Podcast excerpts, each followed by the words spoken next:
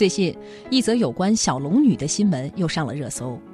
艺人吴绮莉的女儿首次在网络上承认自己是成龙的女儿。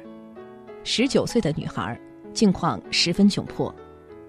留言里很多人说，已经十九岁了，不能自力更生吗？也有人说，她走到现在都是原生家庭造成的。原生家庭近几年屡屡被拿出来讨论。那么，什么样的原生家庭亲子关系才是正向的、积极的？各位好，我是眼玲，今天呢想和您聊聊这个话题，也欢迎您在留言里表达您的看法。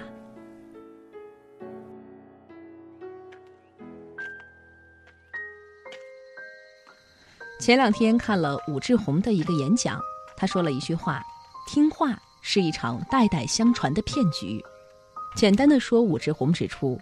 中国父母最难意识到的问题就是，亲子关系的本质是对话和协作，而不是控制和绑架。你不听话就是错的。我的孩子爱怎么打骂就怎么打骂，父母恨我，我就顺着他们的话自虐。这种深层潜意识导致的悲剧闹剧，每天都在新闻里上演。真人秀《向往的生活》第一集，宋丹丹总是说巴图是个没用的人，要换儿子。巴图想要证明给妈妈看自己是可以的。事实上，我们看到的巴图的确连一件简单的事情都做不好，例如搭鸡窝。还有一条新闻是，孩子一天纵火八起。孩子说：“我爸爸说我早晚得进监狱，我现在就进给他看。”控制、指责、要挟、谩骂，都是告诉孩子：“你是我的，你要听我的。”这样的情感绑架和勒索，有没有换位体会过孩子的内心？心理学上有一个词叫做“习得性无助”，惯性打击造成的心理崩溃，对于悲剧明明可以主动的逃避，却绝望的等待痛苦的来临。只会听话的孩子，往往是习得性无助感受最深的孩子。无独有偶，台湾儿童文学作家在 TED 上做了一个分享，更加接地气的描述了，在日常生活里，一个要求孩子给我听话的妈妈是怎样的。一位妈妈带着两个男孩子吃饭，两兄弟争一个小玩具，妈妈说：“你是哥哥，你就让给他。”哥哥说。为什么我要给他？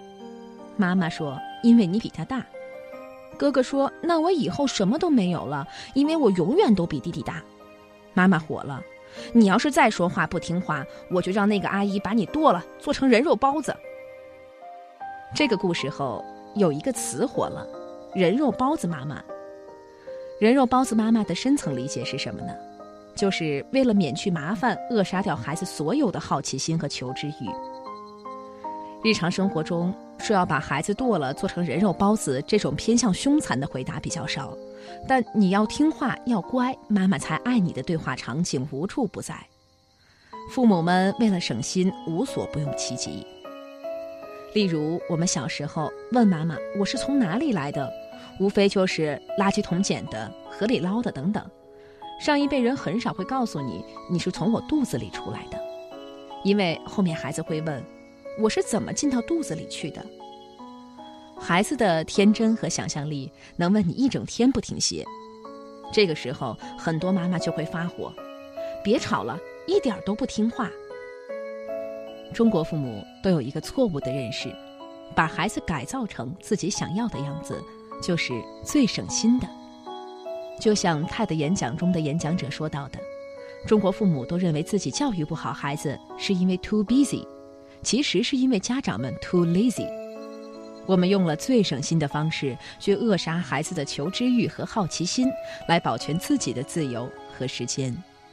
是的，我们犀利语言里、冷眼轻视中、批评指责下，那一个个美丽的泡泡童话世界，就变成了现实的肥皂沫，飘洒在空中，没有了海市蜃楼温情梦想，只有了冰冷的残酷现实。警惕地说“听话”二字，作为父母最重要的任务是让孩子有一双可以飞翔的翅膀。好了，我们今天的分享就到这儿，我是眼玲，祝您晚安。小的小孩，今天有没有哭？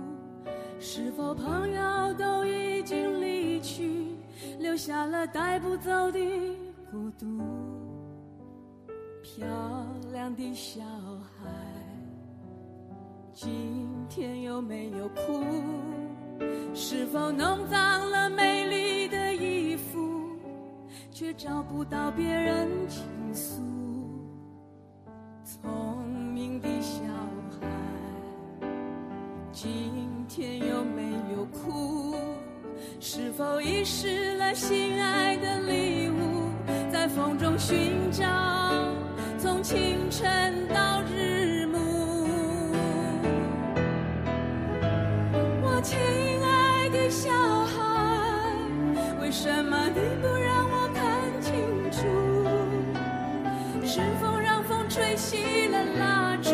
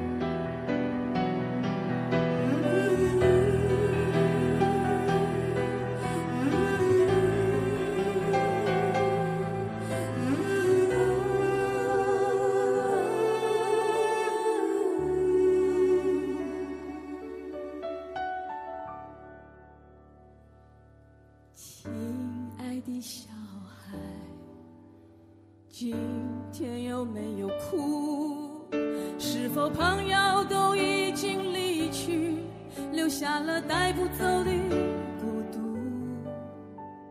亲爱的小孩，今天有没有哭？是否遗失了心爱的礼物，在风中寻找，从清晨到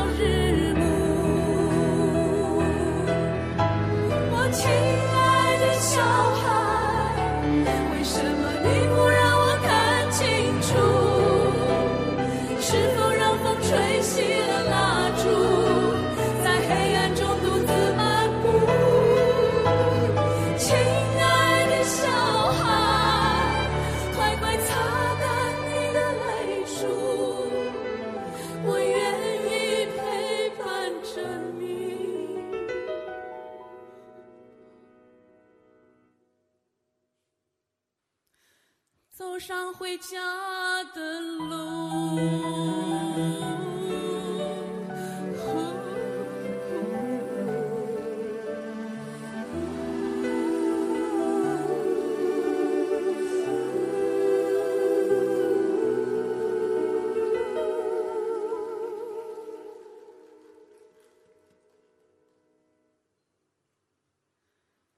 走上回家的路。